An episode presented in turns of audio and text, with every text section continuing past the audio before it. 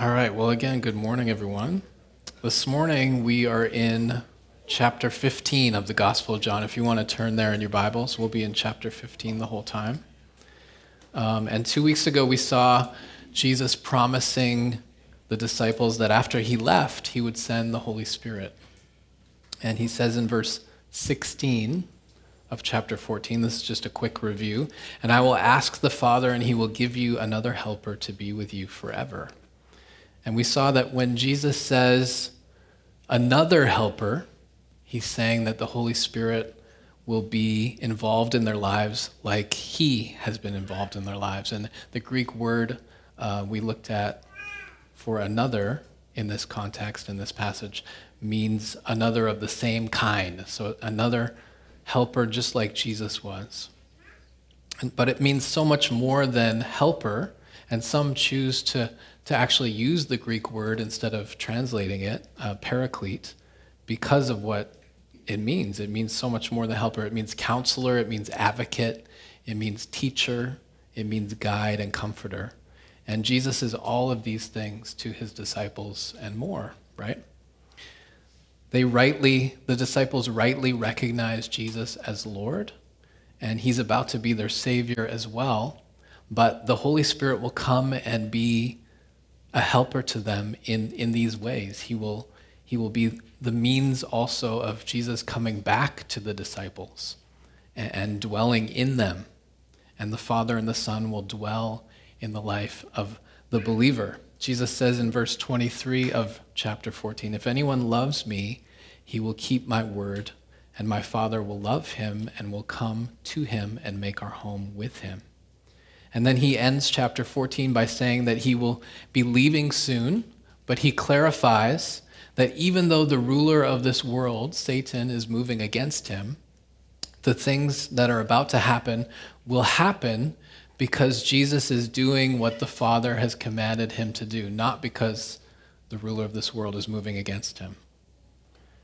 Verse 31, he says, But I do as the Father has commanded me, so that the world may know that I love the Father. And that's where we left off two weeks ago. He says at the ver- and he says at the very end of 31, something I, I skipped over. He says, Rise, let us go from here.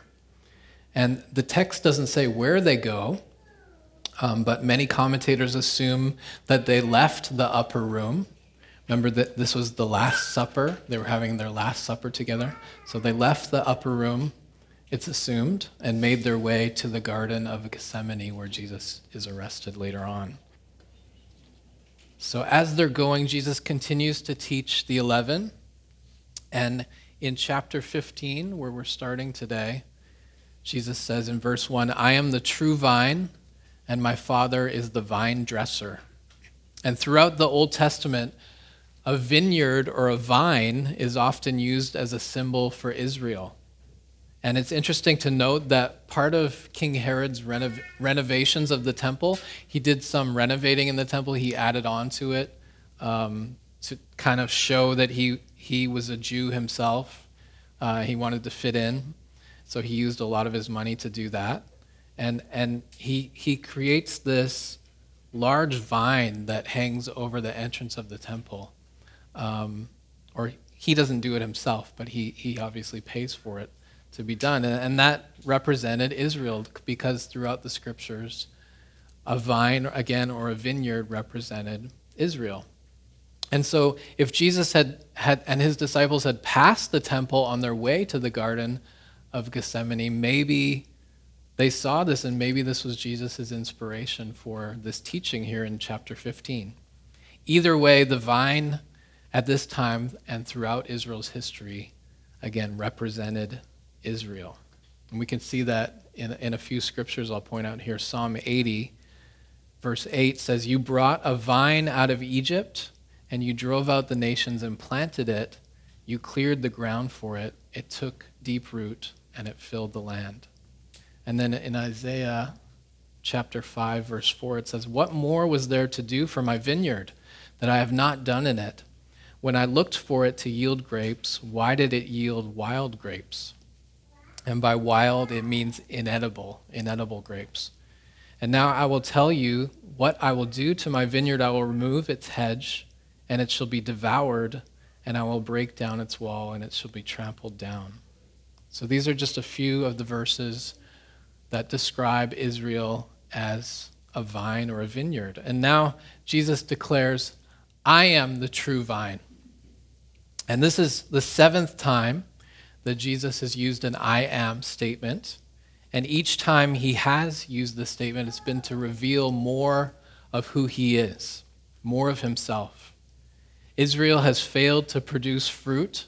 And so when Jesus says, I am the true vine, he's saying that he is the true Israel.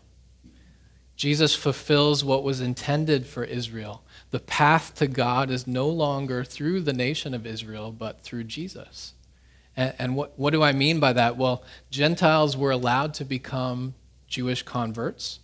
And so if someone from another nation believed in God and wanted to become right with God, they would be instructed to be circumcised, to bring sacrifices to the altar, and to celebrate Jewish feasts and festivals and holy days. They would become a Jew, a Jewish convert. And so we can kind of see why in the early church they struggled with this, why some Jewish Christians thought that Gentile Christians needed to become Jews in order to follow God. But Jesus now is the true vine, he says. Remember, he's previously told the disciples that he is the way, the truth, and the life. So he says to the disciples in verse 1 and 2 I am the true vine, and my Father is the vine dresser. Every branch in me that does not bear fruit, he may take away, or he takes away, and every branch that does not bear fruit, he prunes, that it may, that it may bear more fruit. So Jesus is the true vine, but why does he say that the Father is the vine dresser? Well, what is, what is a vine dresser? A vine dresser is a gardener, right? One who takes care of the vine and cultivates it, waters it, helps it to grow in Hebrews 10, starting in verse 7, it says, God is treating you as sons. For what son is there whom the Father does not discipline? If you are left without discipline, in which all have participated, then you are illegitimate children and not sons. Besides this, we have had earthly fathers who disciplined us, and we respected them. Shall we not much more be subject to the Father of spirits and live? For they disciplined us for a short time as it seemed best to them, but he disciplines us for our good, that we may share his holiness. For the moment, all discipline seems painful rather than pleasant, but later it yields the peaceful fruit of righteousness to those who have been trained by it. The Father is the orchestrator of our sanctification. That's a, that's a big word. It just means He is the initiator of working in our hearts helping us to become more like Christ, to be set apart from the world, helping us to become the people that He's created us to be. Sanctification involves discipline, but that's not all it is. It's also, it also involves using circumstances in our lives um, to teach us new things, to help us understand truth. And when Jesus prays to the Father, just before he's arrested in the Garden of Gethsemane, he says, he prays to the Father, they are not of the world. He's talking about his disciples. Just as I am not of the world, sanctify them in, in the truth. Your word is truth. And so the word of God also sanctifies us, meaning it is also a part of molding us and shaping us um, into the people that he wants us to be, maturing us, helping us to grow. And so here in John 15, Jesus teaches the disciples about this by using the metaphor of the vine and the vine dresser. He is the vine, and the Father is the vine dresser. And then in verse 2, he says, Every branch in me that does not bear fruit, he takes away, and every branch that does bear fruit, he prunes, that it may bear more fruit.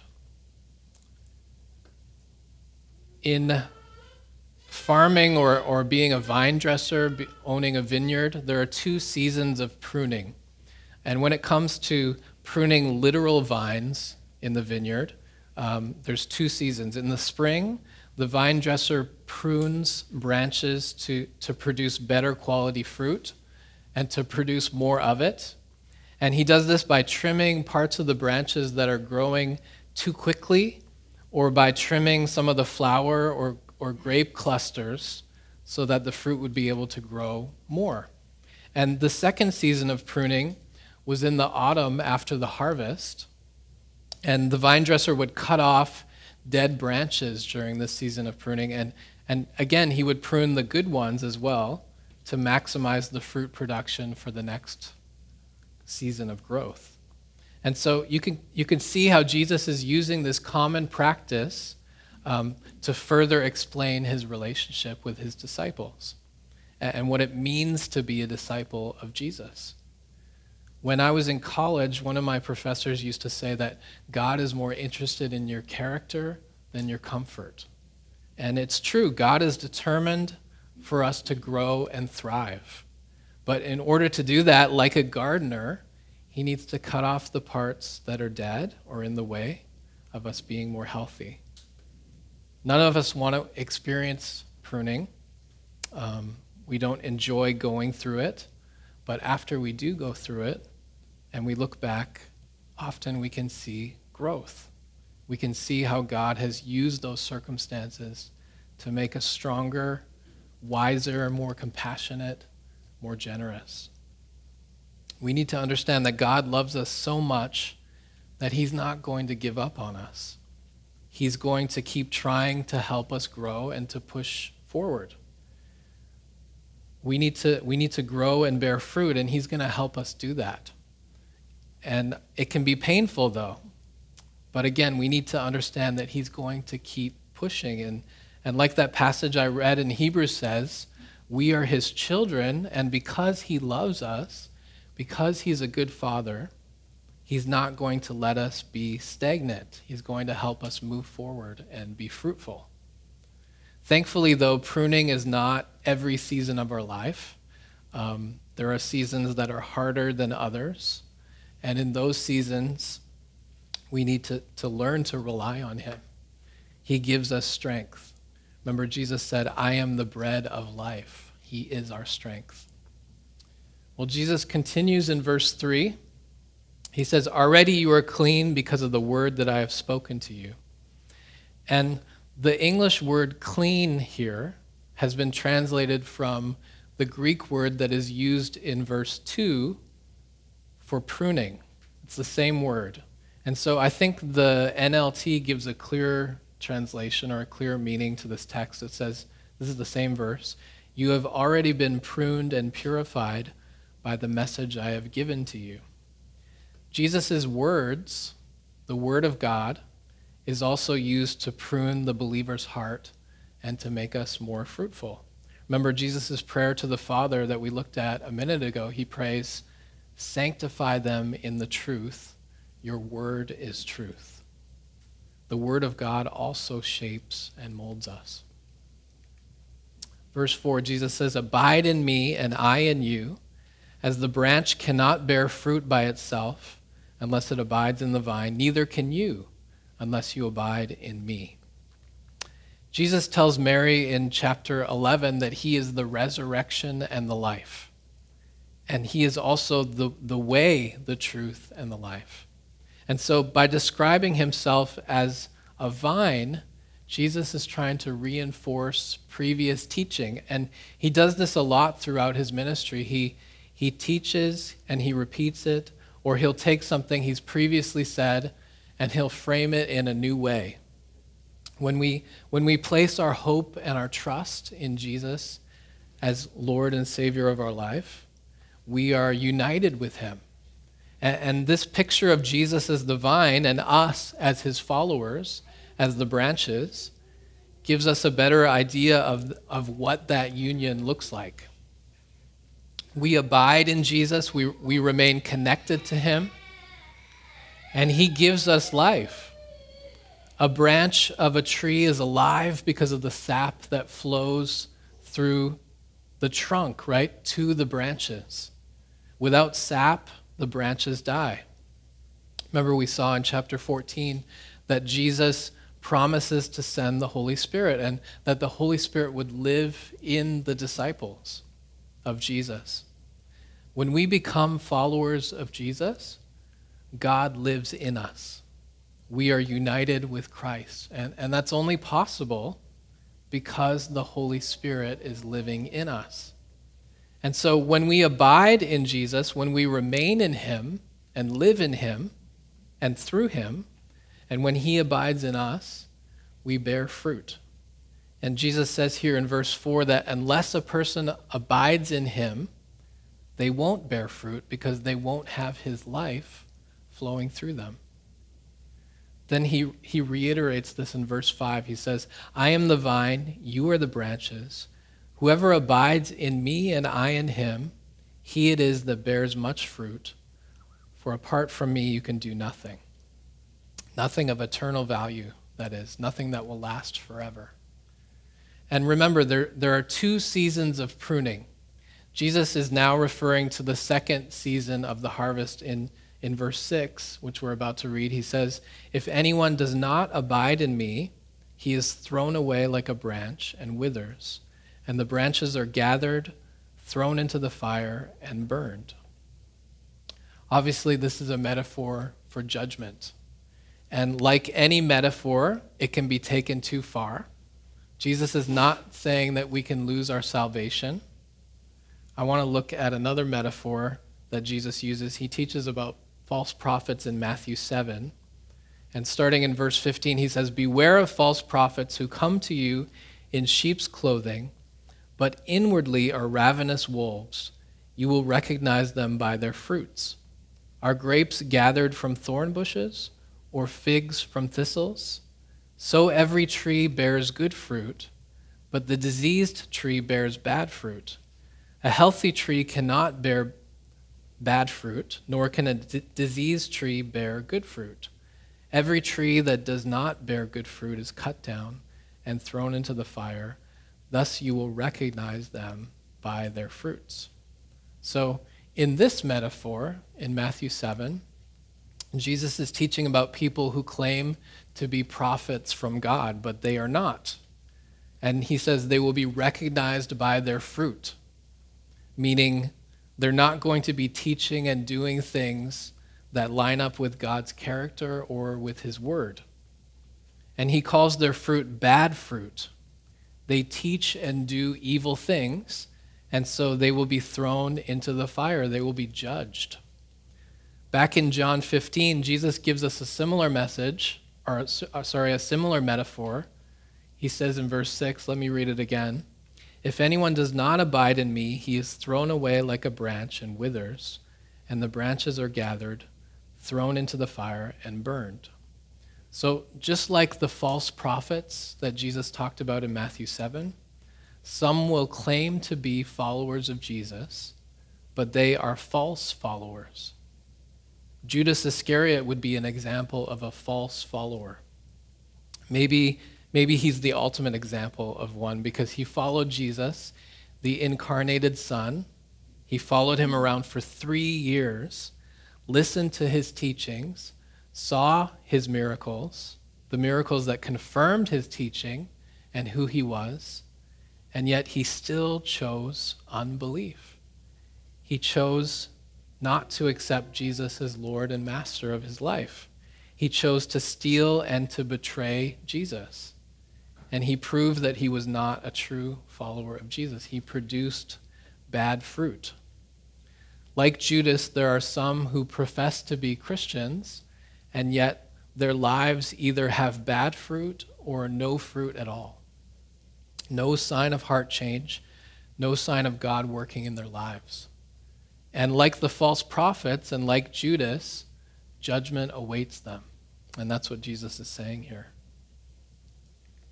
Verse 7 If you abide in me and my words abide in you, ask whatever you wish, and it will be done for you. By this my Father is glorified, that you bear much fruit, and so prove to be my disciples. This seems similar to what Jesus has taught in the last chapter when he says, Whatever you ask in my name, this I will do, that my Father will be glorified.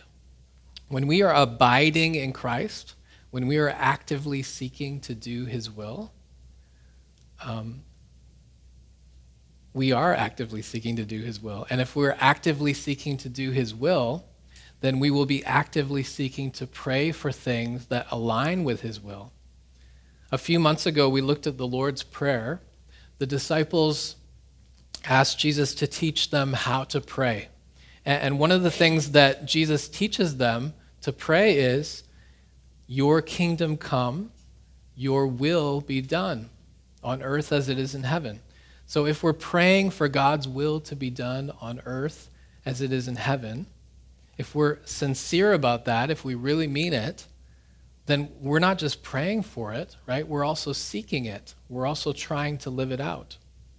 And so the Father is glorified when we are on track, when we're living for Jesus and, and truly following Him. And it, it makes sense that if we're on track and we're actively seeking to do God's will, to, to live our lives for God alone, it makes sense then that He would be glorified through that. By this my Father is glorified, he says, that you bear much fruit and so prove to be my disciples. And by prove, he doesn't mean that the goal is to show our proof. Proof is a, is a pretty strong verb, and, and we're not trying to prove anything. Fruit is the evidence of being a true disciple, right? It's the result of being a true disciple. It's a natural outcome. Just like fruit grows on a tree, it's a natural outcome of that tree. And it can't be the other way around. We can't have fruit without first being connected to the vine, connected to Jesus. So we have to be careful not to, to misunderstand the context when we're reading this. Proving ourselves is not the goal, abiding in Jesus is the goal.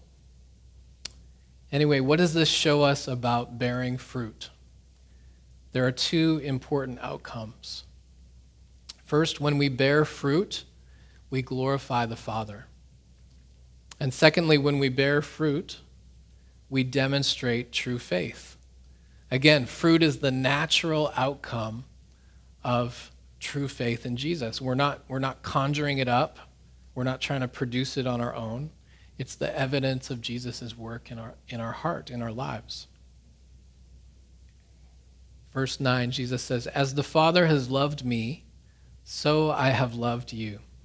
Abide in my love. Our love for Jesus is patterned after his love for the Father and the Father's love for him. And, and so, how do we do that? How do we abide in Jesus' love? Well, he tells us in verse 10. I don't need to skip, it's there. He tells us in verse 10 If you keep my commandments, you will abide in my love, just as I have kept my Father's commandments and abide in his love. So again, our, our, our love is patterned after Jesus' love for the Father. And he gave us that example of obedience, right, to the Father. And we are to remain or abide in the love of Jesus by being obedient, by keeping the commands that Jesus gives. Verse 11, he says, These things I have spoken to you that my joy may be in you and that your joy may be full. We receive joy through abiding. And, and we abide in the love of Jesus in a very practical way, right? We abide by being obedient. And so obedience can be directly linked to joy. The purpose of Jesus' teaching is to lead us to abundant life and, and, and not to burden us with rules and restrictions, um, that's what the law did, especially when it was expanded upon by the Pharisees. They, they made their own rules based on the law. And Jesus says in John 10, verse 10, the thief comes only to steal and kill and destroy. I came that they might have life and have it abundantly. The pleasures of this world may seem like freedom. They seem like we're not restricted or tied down um, that we can do whatever we want. But if that was real freedom, then there wouldn't be any consequences.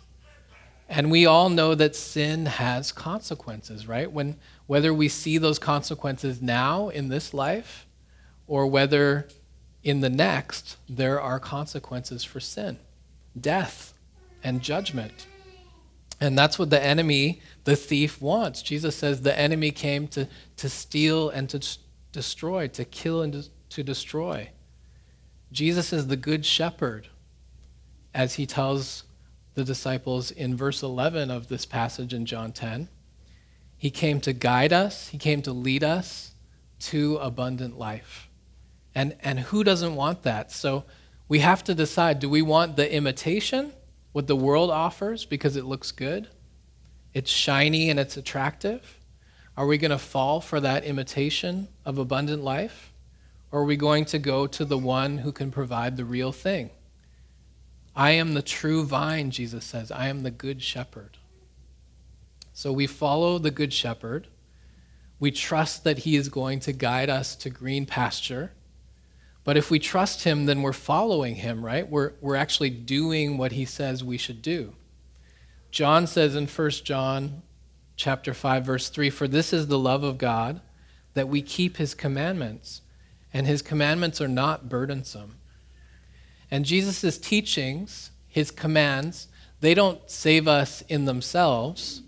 Jesus saved us when he died on the cross for our sins. And, and, when we accept that and live in that truth. However, his teachings are a part of sanctification meaning a part of making us more like Him. And, and, the more that we know Him and live in the truth, the more that we want to know Him and live in the truth. This is, this is what He means. This is what He's talking about when He says that we are to bear fruit. It becomes the evidence that we are growing in Christ because of the change in our lives, because we're overflowing with this fruit, with with peace and patience and kindness and self control, right? The fruits of the Spirit. Following Jesus is not a burden, it's a joy. And, and, that joy and, and the hope that we have of a future with Jesus. Remember in the last chapter, Jesus talked about preparing a place for his disciples and that he was going to come and take them to be with him in the future. That joy and that hope gives us strength. In chapter 8 of Nehemiah, Nehemiah says to the people of Israel, Do not be grieved, for the joy of the Lord is your strength. The, the people of Israel at this time were grieved because they had just returned from Babylon, from their exile, and, they had gathered to listen to the first five books of the Bible being read to them. Uh, they called it the law, and they hadn't heard the law for a long time, maybe, maybe never, this new generation. Um, and they were grieved because they were not following the law, they were not doing what God had commanded them to do. But Nehemiah assured them that this was a good day because they were coming back to God and that obedience to Him would result in joy. And, and that would be their strength back to John 15, Jesus continues and he repeats an earlier command. He says in verse 12, This is my commandment that you love one another as I have loved you. Jesus is really trying to drive this home. Remember, he, he first gives this command to the disciples when after he washes their feet. And he's just said, If you keep my commandments, you will abide in my love. What, what a beautiful picture. If we're loving each other as he has loved us and practicing this command of Jesus, then we're abiding in his love. And so, practicing love, by practicing love, we're, we're going to overflow with love because we're connected to the God who is love. Jesus has said earlier that the fruit, sorry, Jesus has said earlier that fruit is the mark of a true disciple. And just as that is true, love is, is also a distinguishing mark of a disciple of Jesus because as disciples of Jesus, we follow his lead. His lead was love. Love one another as I have loved you. And then he went to the cross. Why? Because God so loved the world, right? John 3:16. In the next verse, Jesus defines love, this great love. He says, Greater love has no one than this, that someone lay down his life for his friends. What, do we think when we, when we see a movie or a show where someone jumps in front of their friend or their significant other, maybe to take a bullet or to save them somehow? We think that that person must have really loved the person they're sacrificing for, right? And, and here, Jesus is about to die for his disciples, really for the whole world. And he's trying to explain that, he's trying to explain not only what he's about to do, but what his disciples need to do as his followers. Live sacrificially, love sacrificially. And Jesus is giving us a foreshadow of the cross. 1 John chapter 3 verse 16 says, "By this we know love, that he laid down his life for us, and we ought to lay down our lives for the brothers." Sacrificial love. All right, verse 14, Jesus moves on. You are my friends if you do what I command you. And what did he just command? In verse 12, he just commanded that you love one another as I have loved you, right?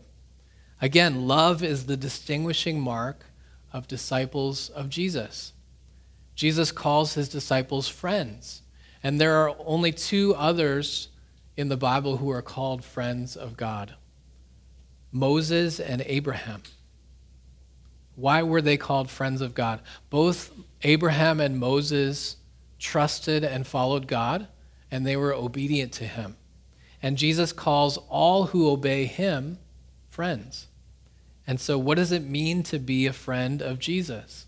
He says in verse 15, No longer do I call you servants, for the servant does not know what his master is doing, but I have called you friends, for all that I have heard from my Father, I have made known to you.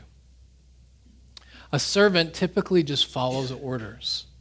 They are not always privy to why, what their master is asking or why their ma- master is asking them to do something or why their master wants something done in a certain way or, or what he's thinking. Jesus has revealed the Father's will to the disciples. He's revealed, he's still their Lord and their Savior. He's about to be their Savior. But they are more than servants of their Lord because Jesus has has not just told them what to do, but why. He's been revealing God's purpose and God's plan. They won't, they won't fully understand this until the Holy Spirit comes and opens their eyes. But God's revelation has been given to them through and in Jesus. Verse 16 You did not choose me, but I chose you and appointed you that you should go and bear fruit and that your fruit should abide, so that whatever you ask the Father in my name, he may give it to you. Although the disciples followed Jesus when he called them, they didn't choose him. Jesus chose them. This was not typical in Jesus' day. Disciples weren't chosen by their rabbis. They, in Jesus' day, the students or the disciples would choose the rabbi and they would choose what rabbi they wanted to follow. But Jesus points out that he actually sought them out and chose them. And why did he choose them and appoint them? What did he choose them and appoint them to do? That you should go and bear fruit, he says here. But here in this case, unlike what Jesus has said earlier, where the fruit is the evidence of being a true follower, a true disciple of Jesus, here, it, it's a little different. He's saying, go and bear fruit. And it's likely referring to missionary work, to evangelism. The disciples would go and they would evangelize, and the result of sharing the gospel would be fruit, meaning new believers who would abide in Jesus. And as they go, the Father would give the disciples everything that they needed to accomplish this work when they asked him in prayer for these things. Verse 17 These things I command you so that you will love one another. If the disciples abide in Jesus, they will love one another. And the disciples' love for one another is related to their mission in the world. Jesus told the disciples earlier in chapter 13, He said, By this all people will know that you are my disciples if you have love for one another. Love is one of the di- distinguishing marks of a disciple of Jesus. And when the church is unloving toward each other, when there is bickering and slander and disunity, we lose our witness to the world. Because that's not what Jesus teaches a disciple will look like. The fruit of, the, of a follower of Jesus is the fruit of the Spirit love, joy, peace, patience, kindness, goodness, gentleness, and self control. We don't produce these things on our own. But as we abide in the true vine, in Jesus, and as the vine dresser, the Father works in our hearts to produce this fruit and to, and to produce it abundantly, we, we don't lack these things. So if, if you're lacking self control, if you're lacking joy and peace or, or any of these things, it's because you're not abiding in Jesus. And you need to hear that this morning because we don't produce these things on our own. They come from being connected to Jesus, the true vine. That's what he's teaching here. He is our Savior, He is our strength, He is our vine, He is the giver of life. Amen? Let's pray.